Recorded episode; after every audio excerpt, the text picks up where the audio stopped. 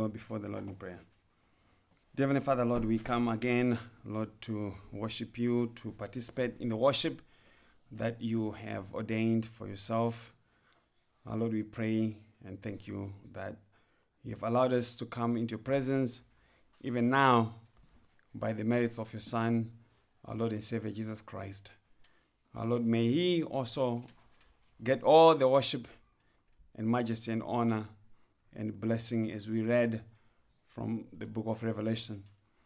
Our Lord, we thank you for your word.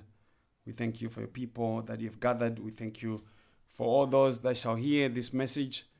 And Lord, we ask your blessing upon them that they may hear some things about Christ, that they may know that all glory and honor belongs to Christ, and that Christ is their only hope of salvation. And I pray, Lord, that you give your people ears and eyes to see the things of Christ. I pray and thank you for your word here as recorded for us by the Apostle John and as taught to us by the Holy Spirit. We pray and thank you in Jesus' name. Amen. John 5 31 to 36. John 5 31 to 36. The Lord is going to talk now about testimony. He's going to tell us about himself and the testimony that he has to authenticate his claims about himself. In John 31 to 36, this is what John records for us. He says, If I alone testify about myself, my testimony is not true. There's another who testifies of me, and I know that the testimony which he gives about me is true. You have sent to John, and he has testified to the truth. But the testimony which I receive is not from man, but I say these things so that you may be saved. He, that is John, was the lamp that was burning and was shining, and you were willing to rejoice for a while in his light. But the testimony which I have is greater than the testimony of John. For the works which the Father has given me to accomplish, the very works that I do, testify about me that the Father has sent me. The witnesses of Jesus Christ. We won't be able to go through all the witnesses of the Lord, the witnesses and the testimony that testify to the person and work of Jesus until the very end of the chapter. But this is what we have this far. The Lord has this far declared to us his unity and equality with God the Father. And says, whatever God is, he is. And whatever God does, he does the same. God the Father raises the dead and gives life. The Son also raises the dead and gives life. Not only that, judgment is the work of God alone. And yet the Son has also been commissioned to be the one to carry it out. The Son is the one who has been commissioned to execute judgment because he is qualified first and foremost as God. But in giving all judgment, in giving judgment to the Son, God has a purpose. God has a motivation. God's motivation and reason in committing all things to the Son is that He has determined to honor the Son.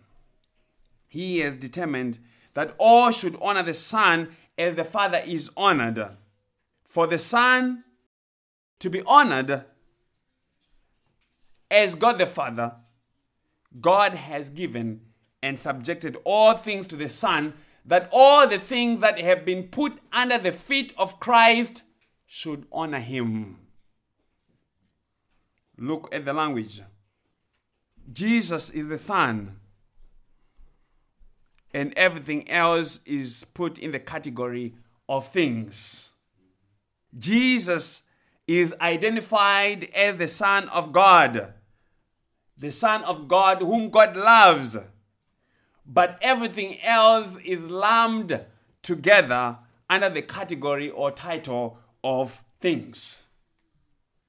So God sees everything else that is not Jesus as things. And this is important for people to know because we have some people who think that God has their name on his refrigerator in heaven. We are no more than things.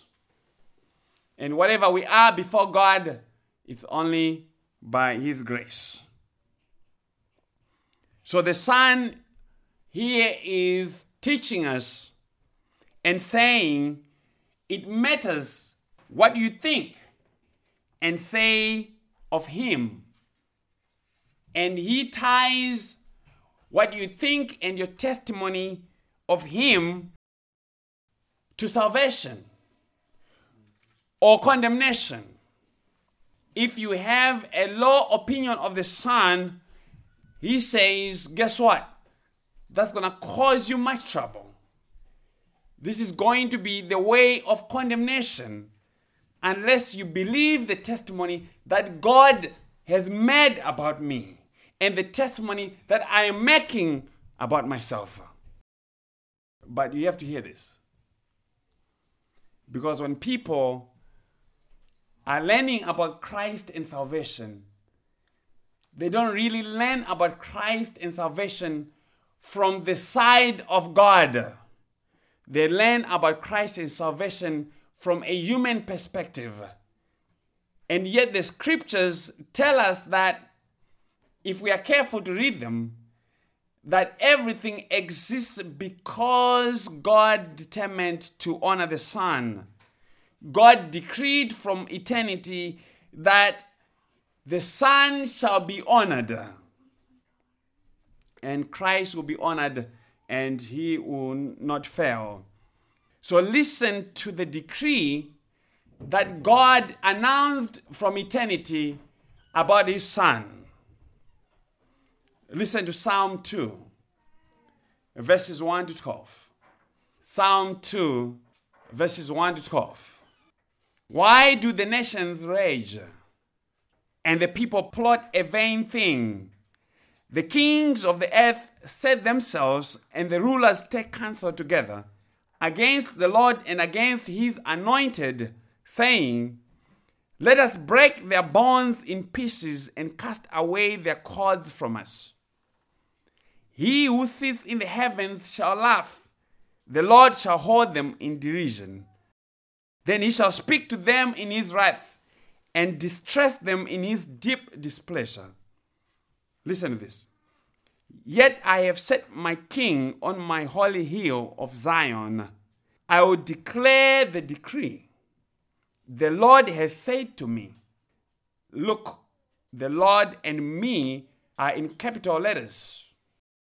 You have two persons there. The Lord God has said to me, the me is in capital letters, that is saying that person is God also. The Lord has said to me, You are my son. Today I have begotten you. Ask of me, and I'll give you the nations for your inheritance, and the ends of the earth for your possession. You shall break them with a rod of iron, you shall dash them to pieces like a potter's vessel.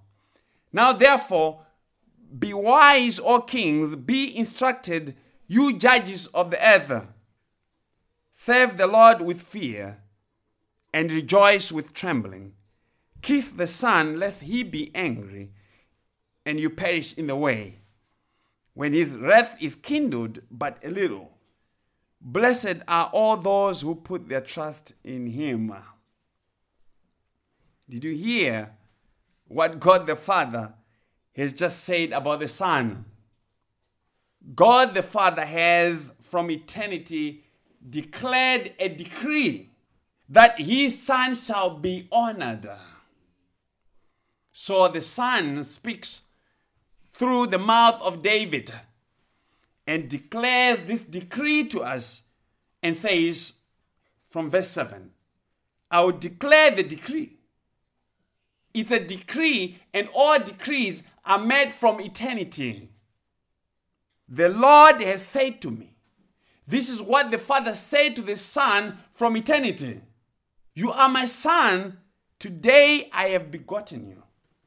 Ask of me, and I'll give you the nations for your inheritance, and the ends of the earth for your possession. Isn't that the same theology that Jesus is bringing in John and saying, All things have been, been given to me? All things have been given to me by my Father because the Father loves the Son. So he has given the Son the nations and peoples as an inheritance. Verse 9 You shall break them with a rod of iron you shall dash them to pieces like a potter's vessel.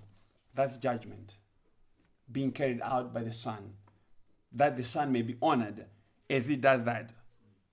So the Son was promised from eternity that all nations will be his. The Son has been appointed to be heir of all things, and thus all things have been put under his feet. And because all things have been subjected under his feet, it matters how you deal with the Son. It matters what you think of the Son. And so he, he tells us, he warns us ahead of time and says, Let me tell you the correct response. When it comes to dealing with me, the Son, in whom all God's power and authority has been put. I am going to tell you the way that you have to approach me that it may be well with you. Listen to Psalm 2 11 and 12. He says, Serve the Lord with fear and rejoice with trembling. How can you be rejoicing and be trembling at the same time? Rejoice and tremble kiss the Son, lest he be angry and you perish in the way, when his wrath is kindled but a little. Blessed are all those who put their trust in him. Blessed are all those who put their trust in the Son. Isn't that what Jesus is claiming? That if it has to be well with you, you have to kiss him. You have to trust him you have to believe in Him. So, God has determined that the Son shall be honored, and He is going to leave no stone unturned until the Son receives all the honor that is due to Him. And if the Son has to be honored as the Father is honored, he has to demonstrate the power of God he has to demonstrate the authority and the works that God alone does, both to individuals and nations. And what we learn from here also is that the fate of nations and individuals alike are not in their political, economic, or military schemes. The destiny of nations is in the hands of the Son the destiny of individuals is in the hands of the Son, who disposes each and everyone as he sees right in his own sight. That's the proper language of the Bible. The Bible, when it's acknowledging the sovereign right of God, it speaks as him doing whatever is right in his own sight. And now, with respect to individuals, the honoring of the Son and the work of making sure that the Son is honored and exalted and glorified is in the giving of life or judgment. people have to understand this. Jesus Christ is serving people not because he just wants to bring people to heaven. He is saving people because in this he is honored as God is honored. So salvation and the gospel are God's works designed to cause his son to be exalted as he saves his people and as he judges the reprobates, those who deny the gospel. So then, when we are looking at the cross, the cross is a double edged sword because on one side the cross saves, but at the same time, the cross also enters into judgment with those who deny the Son. And the cross is saying if God is willing to kill his own Son, the sinless Son, the one whom he loves from eternity, if God is willing to punish his Son on the cross for something that he did not do, guess what God is willing to do to someone who actually sinned? So the cross is there to display the glory of Christ as the mediator of life and death. We know that even the demons know who Christ is. Demons know who Jesus is. When Jesus came to deliver the man with the legion of demons, the demons cried out and they said, What business do we have with each other, Son of God? Have you come here to torment us before the time? What did the demons recognize? They recognized Jesus for who he is. They gave him the title, the proper recognition of Christ as the Son of God, but not only that, as the one who was to bring judgment on them. The demons recognized Jesus as the Son of God, not the Son of Mary. And they recognized that he was their judge.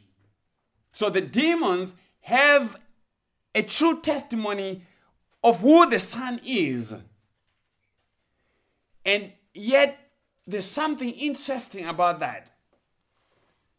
It is that the testimony of the demons about Christ, even though it's true, doesn't save them. The demons are not saved because they have the right theology of Jesus. But yet, God, by His grace, He comes and He saves you even with your bad theology. Why? Because God never intended to save them by their testimony of who Christ is. Why should you enter into the blessedness of God just because you made a true confession of Christ? What value is that? Unless it is only by grace. It is only by grace that God says, Crystal, if you make the correct confession of my son, I am going to bless you with everything that is in Christ. Oh, God is good. He is so good. By your profession of Jesus, God has entered you into the blessedness of His Son. Which profession the fallen angels have. They know who Jesus is. And yet, God does not grant them the blessing that is in Christ. Not because Christ will run out of things to dole out. Christ is God. He can't run out of things. Christ cannot run out of goodness. He can't run out of virtue. He is more than all the creation can take. And yet he decides not to bestow his blessings upon the confession of the fallen angels. What is that about? This is all that all creation may properly appreciate the glory and excellence of Christ. This is so that you, when you see Christ and you find yourself in heaven, you can only see grace as the one and only reason why you're there.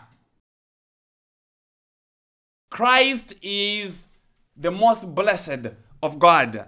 He is the possessor of heaven and earth, the Alpha and the Omega, the beginning and the end, who is and who was and who is to come, the Almighty God. That's Jesus. Christ already possesses immutable glory as God. God's glory does not increase or decrease because God does not change. What increases is your own view of that glory. You are the one who is going to grow in your appreciation of who God is. The glory of God does not increase or decrease because God is not a creature. And those that are coming to Christ will not appreciate his glory if God just shoved them into heaven like they voted for him at a political rally or convention, like a lot of the theology that we are hearing these days. That Jesus is just waiting and begging for you to make him into something. Jesus is standing at the door and he can't open your door. You have a big lock and you lost the key and Jesus can't get in. That's false. Jesus is the Almighty. He has all the power. He can unlock and close anything and everything. So, the purpose of salvation is such that Christ may be honored Christ has to be honored. The excellency of Christ has to be put on display. And one of the ways that Christ will be exalted is in the salvation of his people and the judgment of those who hate him. And this is all according to God's purpose. And because it's God's purpose, it never fails because God never fails. So we have to realize that heaven only comes to us on the ticket that glorifies Christ. Heaven cannot come to you on any other ticket that glorifies anything about you. Heaven does not come like that because anything that glorifies you, whether in your decision for Christ, in your realization of Christ, is taking away glory from Christ. If you have to make it to heaven, you have to come only on the footing of Jesus. And there's no back door. There's no back door to heaven. And there are no multiple ways to heaven that one can sidestep the person of Christ. You cannot sidestep the person of Jesus. So you hear the statements by the Lord that they do not leave any room for anyone to have any other way or any other option that is not Him. Jesus is the door, He is the way, He is the truth, He is the life, and no one comes to the Father but by Him. That's very dogmatic. That is very close minded. That is a straight metal jacket. You can't expand it. You have to fit into it. That's the only way that, according to Jesus, you are going to be able to make it to heaven. It is all about Him. Or you ban. But even when you ban, He is still glorified. So Jesus says, I've been granted power and authority to grant life now and in the resurrection, and to judge to condemnation, because by this I am honored as God is honored. But here, if you were to look at John chapter 5 and listen to the arguments of Jesus, Jesus has one major argument. His argument is that he is God. He is arguing for his person as God and his sovereign right that comes from him being God. And now he gives us the witness and testimony to his person. Jesus has said in John 5 17, My Father is working until now, and I myself am working. John 5 19 23. Truly, truly, I say to you, the Son can do nothing of himself unless it is something he sees the Father doing. For whatever the Father does, these things the Son also does in like manner. For the Father loves the Son and shows him all things that he himself is doing, and the Father will show him greater works than these, so that you will marvel. Verse 21 For just as the Father raises the dead and gives them life, even so the Son also gives life to whom he wishes. For not even the Father judges anyone, but he has given all judgment to the Son, so that all will honor the Son even as they honor the Father. He who does not honor the Son does not honor the Father who sent him. So, the purpose of God in all things is to honor the Son. And we have to get that to get our theology right. We have to get that everything that has happened in this universe, whether it's the sinning of Adam, the fall of man, the fall of the devil, all that have Christ in view, that he may be glorified as he enters into judgment with these creatures. Salvation is so that Christ may be glorified. And you're going to hear this in the book of John as the Lord gets closer and closer to the cross. He continues to use the language of the hour and glory. Father, now glorify your Son, that he may glorify you. The cross is the glorification or was the glorification of the Son. Condemnation is also for the glorification of the Son. But he says, Jesus says some things that it is not lawful for anybody to say unless they are God. Jesus says, He who believes in my testimony of myself or the Father's testimony of me has been judged to life. Where do you get that authority? Where do you get that understanding from? You have been judged to life and you possess eternal life. How and why? Because the Son gives them life, the Son gives them His righteousness. And the package that comes with the Son is a package that has everything that you need for life. It has righteousness, it has everlasting life, it has justification, it has sanctification, it has adoption, it has everything. But there's something that we need to know. When you are reading the Bible, judgment to life or death is always based on good deeds or bad deeds.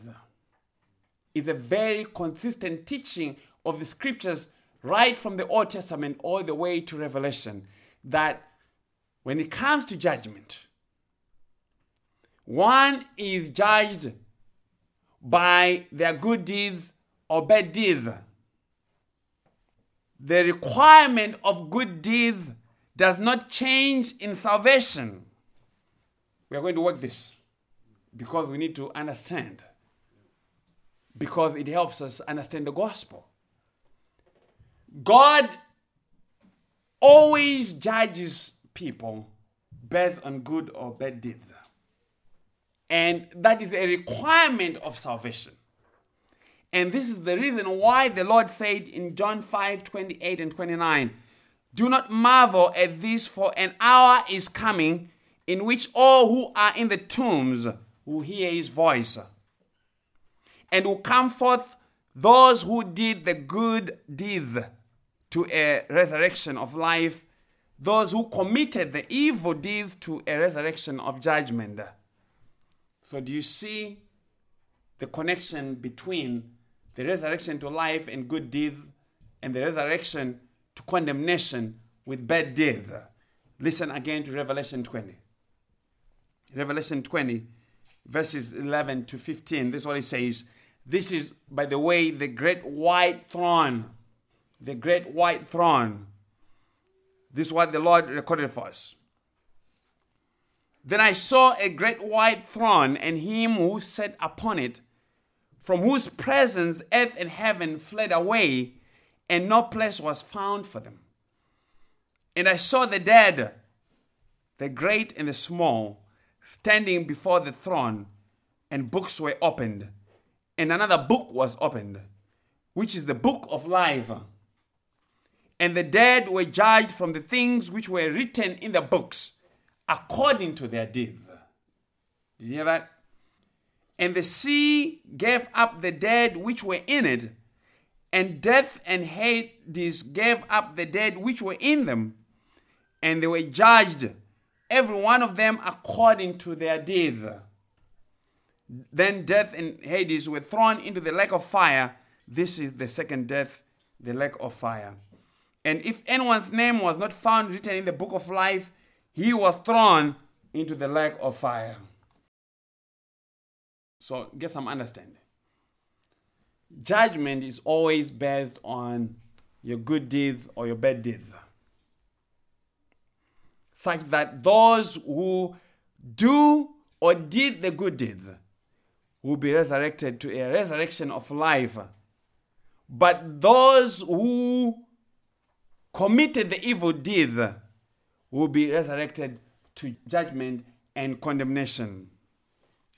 But we have a problem. From the scriptures, we know that none has good deeds. The scriptures are very clear to say none has good deeds. There's none righteous, no, not one. Romans 3 9 and 23. And by the deeds of the flesh shall no flesh be justified before him. Romans 3:20, Galatians 2:16. So who are these who have good deeds? Who experience the resurrection to life? And where did they get their good deeds from, knowing that there's none born of a woman who is capable of doing good deeds? Now we have a problem. But we have a solution. We have a problem and a solution.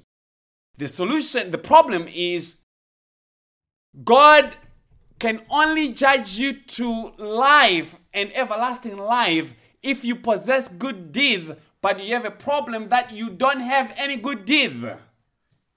So, where do you get the good deeds from? The one who believes in Christ possesses good deeds. To believe in Christ is reckoned by God as good deeds because faith connects us to the person and the complete and perfect work and deeds of Jesus. Jesus Christ and his works are the only basis upon which one can be reckoned as possessing good deeds.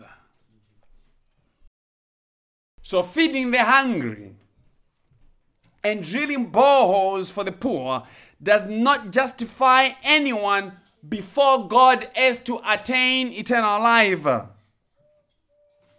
Did you hear that?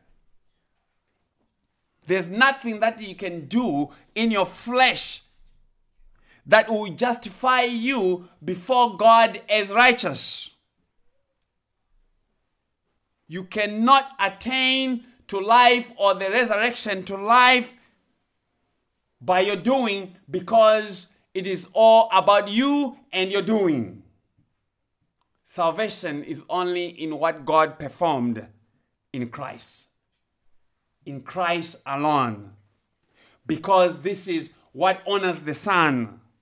So those who rise to the resurrection of life have good deeds on account of the righteousness of Christ. Those who are resurrected to condemnation stand on their own righteousness and their deeds done in the flesh. You see the distinction?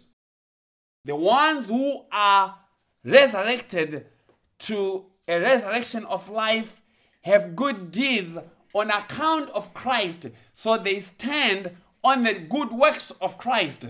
They don't stand on their good works. But the ones who are judged to condemnation stand on their own. They don't stand on anybody else, they stand on their own. And these are judged to everlasting condemnation. So salvation is found only in the person and work of Christ. But what is the content? What is the content of the deeds that lead to a resurrection to life? Because someday, sometime, some year, we actually have to deal with this in a real way, not just in a preaching and hearing way. We have to find ourselves before the throne of God. What is it that you have to believe about Jesus that leads you to a resurrection of life? It is faith alone in Christ alone. It is faith alone in Christ alone. Faith in Christ is not a work of man, but of God. To have faith in Christ is a work, but not of man, but of God. Faith is a gift from God. Jesus Christ is the author, the giver, and perfecter of faith. So, what are we to believe about Jesus? The content of a saving faith we are talking about saving faith.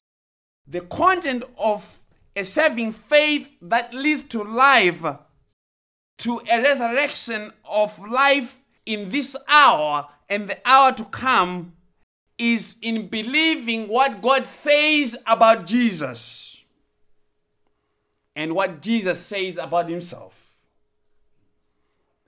The true content of faith that saves makes recognition to kiss the Son. To kiss the Son, lest he be angry and you perish in the way. The one who kisses the Son and makes peace with him, and any who trust in him shall not be ashamed. Do you see the connection between you and having peace with the Son? He says, Do not work, come and kiss the Son. To kiss the Son is to make the same testimony of the Son as God the Father has made of his own Son. To kiss the Son is to believe in what the Son say, says about himself. To kiss the Son is to stand on his righteousness alone. To kiss the Son is to stand on his good deeds alone for salvation. And the Son will not accept a testimony of himself that is not befitting of God. He will not have any other testimony that will make him less than who he is. So, if we have a low opinion of Jesus, we are not kissing the Son and we are in trouble. You have to have a high opinion of the person of Jesus and his work. We are going to hear, but this is about testimony. John the Baptist has been making a testimony of Jesus as soon as he shows up in John chapter 1. And Jesus is making a testimony of himself by his works as, as soon as he begins his ministry. Jesus would have you understand what he has recorded for us. Jesus will have you understand the testimony of God that he has made about him. Because your testimony of Christ is useless. It doesn't help you. Your testimony of Christ, Christ does not need your testimony. And he's going to say that. He's going to say that of John and says, I do not need testimony from man. But Jesus, how can you say that about John? He's been talking about you. Jesus says, No, no, no, no. I don't really care for your testimony. I don't. I am the Son of God. And I testify of myself, and the Father testifies of me. And I know that the testimony of my Father is true.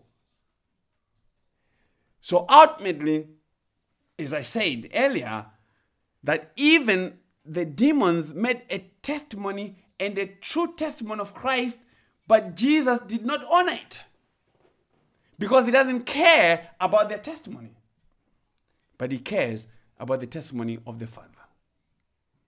Listen to this Matthew 16 13 to 17. Simon Peter's confession. When Jesus came into the region of Caesarea Philippi, he asked his disciples, saying, Who do men say that I, the Son of Man, am? So they said, Some say John the Baptist, some Elijah, and others Jeremiah or one of the prophets. He said to them, Did you notice something? Jesus did not make a comment on what they said. He said to them, But who do you say that I am? Simon Peter answered and said, You are the Christ, the Son of the living God. Verse 17. Jesus answered and said to him, Blessed are you, Simon Bar Jonah, for flesh and blood has not revealed this to you, but my Father who is in heaven. The Lord Jesus Christ did not say, Oh, these people are wrong. Go and tell them the truth about me that I'm not John the Baptist risen from the dead. I am not Jeremiah. I'm not Elijah. I'm not one of the prophets.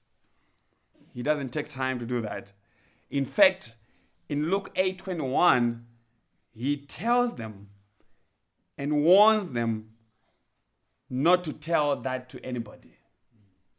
He says, Don't go tell anybody. So, where are we then? Jesus is saying, Your life depends on your testimony of Him. But a true testimony of Christ does not come from your own understanding. It has to be revealed to you, it has to be given to you by the Father from heaven. And he says, to have a true testimony of Jesus is a blessing. Blessed are you, Simon, son of John. You're blessed to have that confession of Jesus. We minimize the gospel into things that we can do. And yet, the gospel is about the revelation of the person of Christ people want to make salvation about them and the little and foolish things that they do. And they minimize the blessedness of having the proper confession of Jesus, which confession is the only one Jesus says leads to life. So Jesus is not an ordinary person. Jesus is not a regular guy. Jesus is the Son of God.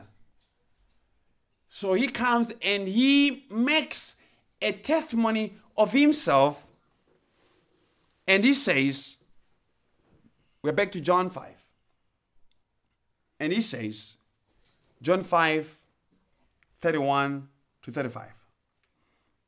If I alone testify about myself, my testimony is not true. He was not saying that he was lying, even though he was testifying of himself. It wasn't saying that his testimony would not be true because he was testifying of himself. We shall learn why he was saying that statement. If I alone testify about myself, my testimony is not true. There's another who testifies of me, and I know that the testimony which he gives about me is true. You have sent John, and he has testified to the truth. But the testimony which I receive is not from man, but I say these things so that you may be saved. He was the lamp that was burning and was shining, and you were willing to rejoice for a while in his light. So the Lord says, I am just not making up the claims that I'm making about myself. These things are true, and I have true testimony and independent witness to verify my claims. And the Jews would have understood what the Lord was saying. They would have understood and known Deuteronomy 19, verse 15. Deuteronomy 19, verse 15 says, One witness shall not rise against a man concerning an iniquity or any sin that he commits. By the mouth of two or three witnesses, the matter shall be established. So the Lord here was connecting them to the law of witness. And he's saying, You know the law about witness I am not just going to witness about myself, or else that won't be according to the law. But I'm going to give you more independent witness to testify to the things that I am saying about myself. So a matter could only be established as true if two or more witnesses came and testified to the veracity of what was in contention. And the Lord says, Guess what? I have testified of myself, but if I stop there, then my testimony is not true. But I have additional witness who stands in the witness box and testifies of me, and his testimony is true. So, in this chapter, the rest of this chapter, then, the Lord brings out five witnesses or testimony or testimonies of himself. He says, Number one, John the Baptist testified of me. Number two, the works that Jesus performed testified of him. Number three, the testimony of the Father. Number four, the testimony of the scriptures. You read the scriptures because you think in them you have eternal life, but it is they that testify of me.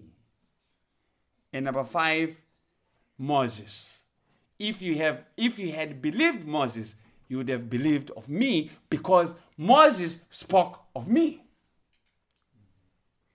But as I said earlier, today we'll just deal with only two of those. We'll finish the rest, hopefully, maybe next week. John the Baptist has witnessed of Christ. John the Baptist came and bore witness of Christ in John 1 6 to 8, where the Apostle John says, There was a man sent from God whose name was John. This man came for a witness to bear witness of the light, that all through him might believe. He was not that light, but was sent to bear witness of that light. John the Baptist came to bear witness of the light, that all through him might believe. But John was not the light. He was only sent to prepare, sent ahead to prepare the way of the Lord. And the one that he prepared the way for has the title of the Lord. John prepared the way for God, Jesus Christ. John confessed and did not deny that he was not the Christ because a lot of people thought maybe with what John was doing with this preaching of repentance and baptism, maybe he was the Christ. And John says, No, I'm not the Christ. In John 1:15, John bore witness of Christ and cried out, saying, This was he of whom I said, He who comes after me is preferred before me, for he was before me. In John 1:23, we hear of the testimony of John, quoting from Isaiah, I am the voice of one crying in the wilderness, make straight the way of the Lord. In John 1 26 to 27, if you still remember, there was a delegation from the Jews that came to John and were inquiring about John. And this is what John said to them I baptize with water but there stands one among you whom you do not know. It is he who coming after me, that is to say, is preferred before me, whose sandal strap I am not worthy to lose. And in John 1 29 to 36, we hear this testimony from John. The next day, John saw Jesus coming toward him and said, Behold, the Lamb of God who takes away the sin of the world. This is he of whom I said, After me comes a man who is preferred before me, for he was before me. I did not know him, but that he should be revealed to Israel. Therefore I came baptizing with water. And John bore witness, saying, I saw the Spirit descending from heaven like a dove, and he remained upon him. I did not know him, but he who sent me to baptize with water said to me, Upon whom you see the Spirit descending and remaining on him, this is he who baptizes with the Holy Spirit. And I have seen and testified that this is the Son of God. Again, the next day, John stood with two of his disciples, and looking at Jesus as he walked, he said, Behold, the Lamb of God. So, John's testimony is that Jesus was preferred before him because he existed before him and had a higher rank than him. John's testimony was that Jesus is the Lamb of God, the Lamb of God who takes away the sin of the world. And he received this testimony not from man, but from God the Father. And the Holy Spirit also testifying by landing on Christ as the anointed one. But listen again John 3 25 to 31. Then there arose a dispute between some of John's disciples and the Jews about purification. And they came to John and said to him, Rabbi, he who was with you beyond the Jordan, to whom ye have testified, behold, he is baptizing, and all are coming to him. John answered and said, A man can receive nothing unless it has been given to him from heaven. You yourselves bear me witness that I said I am not the Christ, but I have been sent before him. He who has the bride is the bridegroom. But the friend of the bridegroom who stands and hears him rejoices greatly because of the bridegroom's voice. Therefore, this joy of mine is complete. He must increase, but I must decrease. He who comes from above is above all. He who is of the earth is earthly and speaks of the earth. He who comes from heaven is above all. So this is John's testimony of Jesus. This is John's testimony of Jesus. And Jesus says to the Jews, You heard all these things from John. This is what John testified about me, but you won't listen to John. And after all that John had testified of the Lord, hear the testimony of Jesus about John. John 5 33 to 35. You have sent to John, and he has testified to the truth. So everything that we've just read is the truth. Jesus says everything that John said about Christ is the truth. Verse 34. Why did you put it in there? But the testimony which I receive is not from man. He's saying the testimony which I receive is not from John. But I say these things so that you may be saved. Now he tells us who John was. He was the lamp that was burning and was shining, and you were willing to rejoice for a while in his light. the Lord says to the Jews, You know everything about John and what he said. And John testified of me, he testified of the truth. He pointed you to me. And you rejoiced in his light, but you missed the point. You rejoiced in his light, but you missed the point. The light of John was supposed to lead you to me and not John. But those who listened to what John was saying have come to me. They have come to me, for I am greater than John. Jesus is saying, You have a witness in John. Jesus is saying, You have a witness in the law and the prophets. If you are reading the scriptures and you don't come to the conclusion that they are talking about Jesus, Jesus says, you have read them wrong. If you read the scriptures and use them for anything which is not to lead you to Jesus, then Jesus says your reading is in vain. Because you don't gain anything from them unless they lead you to me. Jesus also is saying to the Jews, the words of John did not just evaporate into thin air, for what he testified of is here staring in your face. John was not just making some correct statements about someone who did not exist. He is saying whatever John was saying is right here staring at you. John was the lamb.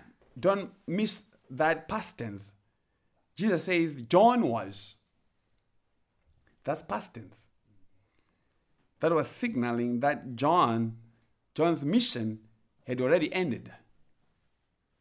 John testified of Christ and his mission ended. So at this time, John most likely may have been in prison or had already been beheaded by Herod. And look at how God removes John from the picture. You get beheaded after having made a testimony of the Son of God. That's how He removes you. Wow. But listen to the testimony of Jesus about John. Listen to this. For I say to you, among those born of women, there's not a greater prophet than John the Baptist. But he who is least in the kingdom of God is greater than he. That's in Luke 7 28. Uh, if you remember, I've taught on this before about what that was saying. Who is this person who is least in the kingdom? Who is greater than John? And yet Jesus has just said, of all born of a woman, there's no one who is greater than John the Baptist. And yet he comes with a different category and says, but the one who is least in the kingdom is greater than John. who is this person who is least in the kingdom? Who is greater than John? John, who is greater than all? It is Christ Himself. Christ Himself is the one who is least in the kingdom because He is Jehovah's servant who dies a horrible death as the least among all people because he dies as a sinless man, condemned and dying criminal. So Jesus is the one who is least in the kingdom, and because he is least in the kingdom, he is greater than all. Christ is the one who is least in the kingdom. And because he is least in the kingdom, he is greater than all. So he says, For you have sent to John, and he has testified to the truth. But the testimony which I receive is not from man, but I say these things so that you may be saved. He was the lamp that was burning and was shining, and you were willing to rejoice for a while in his light. According to Jesus, John the Baptist testified to the truth. But he says, I did not need and do not need his testimony. Jesus does not need any validation from man. John the Baptist gave the testimony of a man. And I, as the Son of God, do not need the testimony of one of my creatures. If anything, you need to hear the things that I have to say to you and believe on them that you may be saved. You see, that's what he was saying there in verse 34 of John chapter 5. But the testimony which I receive is not from man, but I say these things so that you may be saved. So Christ is making these confessions about himself, about himself, so that when you believe in them, that is how you attain to salvation. But listen this. Even though John the Baptist's testimony was true, it was just like the bright and shining lamp with kerosene that was in someone's hands. It's very purposeful statement. He is saying the light of John, that's human testimony, was from a candle light or a lamp that was burning and that needed someone to kindle it and to carry it around. John the Baptist is just like a lamp. It needs someone to come and kindle and someone to put fuel into the lamp and to carry it around. And I am not like John the Baptist. I am not the light like John the Baptist has. I have light in myself. I have light that cannot be extinguished.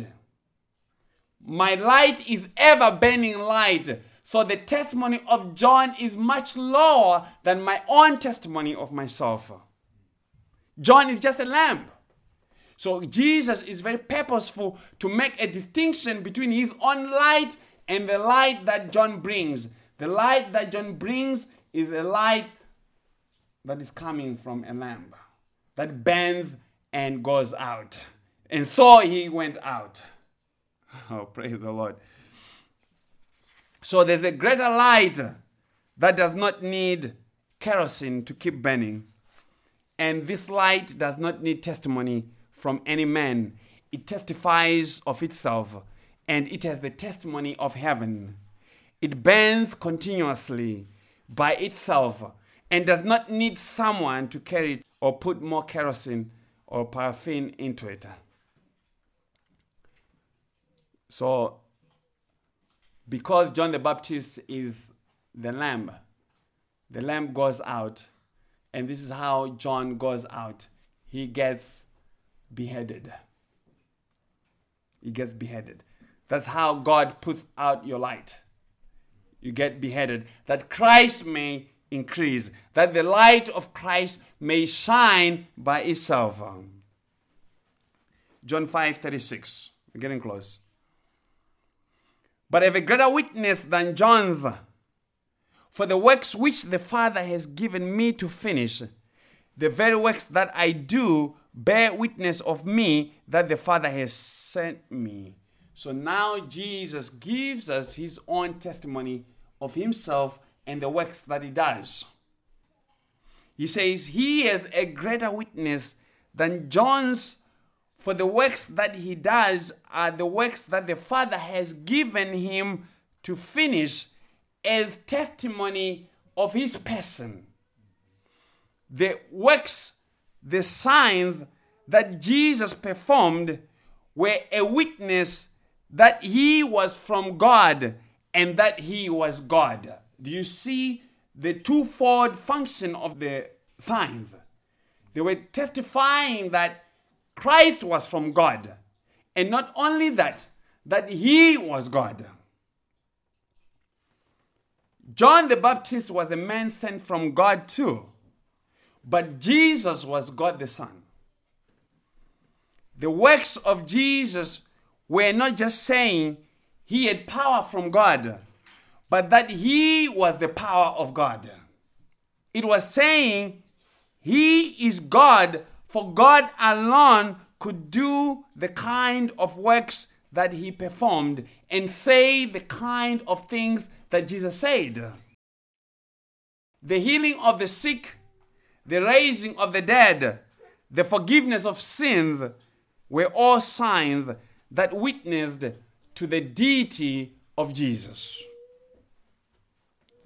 The Lord then wants you and I to know and understand that the miracles that He performed are not for people to be mesmerized. Jesus was not just putting a show, Jesus was no magician. Jesus is the Son of God. The miracles were there to authenticate his person first and foremost and his message. And even now, we see a lot of people, they get so fixated on miracles. And yet, they don't even want to hear about the gospel. They don't want to hear the teaching of the gospel. They just say, if you are the man of God, you have to show me your power. You got to do some work. You got to do some miracle. You have to mesmerize me. But it takes more than you getting mesmerized to believe in Jesus. You need to be born again. You need revelation from God to know the person of Jesus. And without revelation from God, it doesn't matter how much you get mesmerized, you won't be saved. So we have a lot of people now claiming to be miracle workers and they're building big edifices in their name. They're called men of God, and yet they don't teach Christ.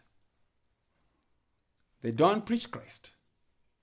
And without preaching Christ, no one can be saved. So then, the Jews were accusing Jesus of performing miracles and healing people by the power of the devil, Beelzebub. I want you to have understanding in the context of witness why that was a problem to make such a statement, given that Jesus is so bent on saying there's a testimony and a true witness of me from heaven. There's a testimony of Christ that is outworking itself through his works. The Jews come and they accuse him of performing his works by the power of the devil. Jesus is God incarnate. Jesus is God in the flesh. And the accusations of the Jews are saying, No, Jesus, you are not God in the flesh. You are the devil in the flesh. So the issue there was an issue of testimony. It was an issue of testimony. Listen this Matthew 12, 22 to 32. Then one was brought to him who was demon possessed, blind and mute, and he healed him, so that the blind and mute man both spoke and saw. And all the multitude were amazed and said, Could this be the son of David? Now, when the Pharisees heard it, they said, This fellow does not cast out demons except by Beelzebub, the ruler of the demons. But Jesus knew their thoughts and said to them, Every kingdom divided against itself is brought to desolation, and every city or house divided against itself will not stand. If Satan casts out Satan, he is divided against himself. How then will his kingdom stand? And if I cast out demons by Beelzebub, by whom do your sons cast them out? Therefore they shall be your judges. But if I cast out demons by the Spirit of God, surely the kingdom of God has come upon you. Or how can one enter a strong man's house and plunder his goods, unless he first binds the strong man, and then he will plunder his house? He who is not with me is against me, and he who does not gather with me scatters abroad. Verse 31 Therefore I, therefore I say to you, every sin and blasphemy will be forgiven man but the blasphemy against the Spirit will not be forgiven man. Anyone who speaks a word against the Son of Man, it will be forgiven him. But whoever speaks against the Holy Spirit, it will not be forgiven him, either in this age or in the age to come. So, what is happening in the context of what we are hearing from Jesus about witness? This was man trying to make a witness of Christ and it was a false witness. Jesus made a confession of John's witness and said, even though John was a man, yet John confessed to the truth. He made a testimony of the truth. And yet we hear the Jews here accusing Jesus of performing miracles by the power of the devil. And at the end of it, Jesus says, when you do that, you are blaspheming not just God, but the Holy Spirit. Listen this. The sin of blasphemy, according to the Lord, was in accounting, was in accounting the work of the Holy Spirit in the authentication of the person of Christ. The Holy Spirit is testifying of Jesus. That's the only reason why all this work is being done. It's testifying of who Christ is. And then they came and said, No, that is the work of the devil. You are authenticating Jesus as the devil. The Lord does not need testimony or witness from the devil. And he says, one who attributes witness and testimony of the Son to the works of the devil commits blasphemy against the Spirit. The Lord here recognizes the Spirit as God because blasphemy can only be committed against deity. And even in that statement, guess what? That's a Trinitarian statement. We are here introduced to the person of the Holy Spirit as one that one can commit blasphemy against. So the Holy Spirit is God. The authentication of Christ can only be done by one who is from heaven.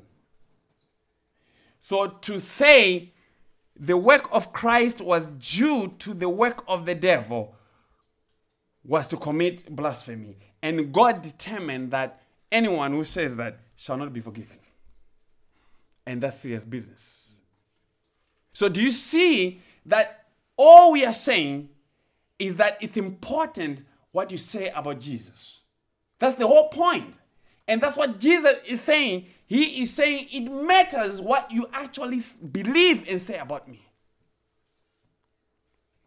Jesus is arguing for his person as God, and he is adamant he cannot allow anyone to have any testimony of him that is not who he is. But not only that, the Lord is arguing for his sovereign right as God and says, My sovereignty extends into death, into life, into the resurrection, and into judgment. And so he teaches them and he teaches us and says, Look, I have plenty of testimony about who I am, and if you do not believe it, you will not see life.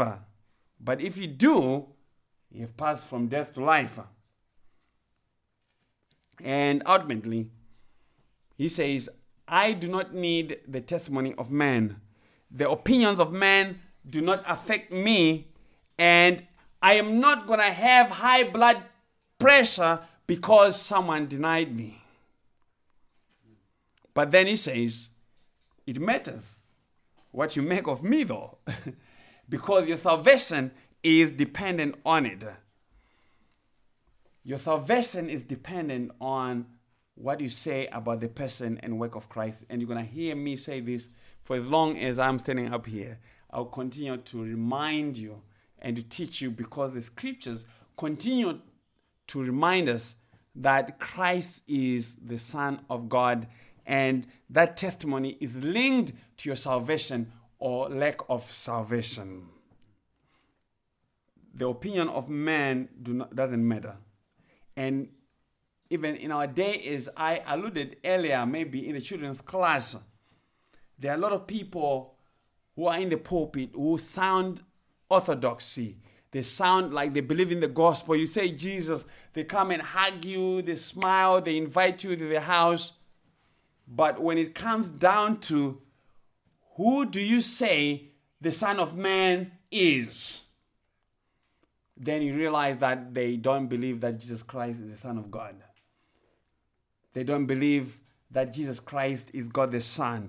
And there we have problem. But the Bible the, the apostles, the scriptures are adamant and without apology, they declare to us that Jesus Christ is the Son of God. And one cannot faithfully read the Bible with understanding and come to any other conclusion which is not that Jesus is God. You can't come to any other conclusion. Jesus is God. And unless you are not born again, if you're not born again, of course, you can't come to that conclusion.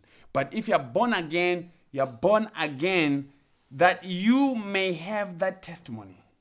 That's the reason why you are born again. You're born again that you may have the testimony of the truth of the person of Christ. So he says, and we are done whether you like it or not, you shall honor the Son of God in salvation or in condemnation. But if you believe in Him, though you were dead, though you were dead, you have heard His voice, and you shall live. And if you believe now, that is this hour, you shall be resurrected to life in the hour that is coming. However, you cannot compromise the identity of the person of Christ. His works have testified of his identity. John the Baptist has testified of him, and the Father has t- testified of him the scriptures and Moses have also testified of him, and you have no excuse not to have the same testimony of him. Let's go before the Lord in prayer. Dear Heavenly Father, Lord, we come with the testimony of Christ, your Son, that he is your son who is in the bosom of the Father, the only begotten, the one through whom the world and everything was created. And it is by him that we have salvation, that we have life, that we have forgiveness of sins. And it is by him that all men shall be judged. And those who have done good things will be given life in him. But those who were stubborn and obstinate and would not listen to the gospel would be judged to everlasting contempt. Our Lord, we pray and thank you for your witness of your Son. For we could not make a true witness of Christ had Christ not been revealed to us, had Christ not revealed himself to us, had the Holy Spirit not revealed Christ to us, had the scriptures not spoken about him. We pray, Lord, that you keep the testimony of Christ in our hearts and our minds, that we may not perish, that your people may not perish. We pray all these things in his name. Amen.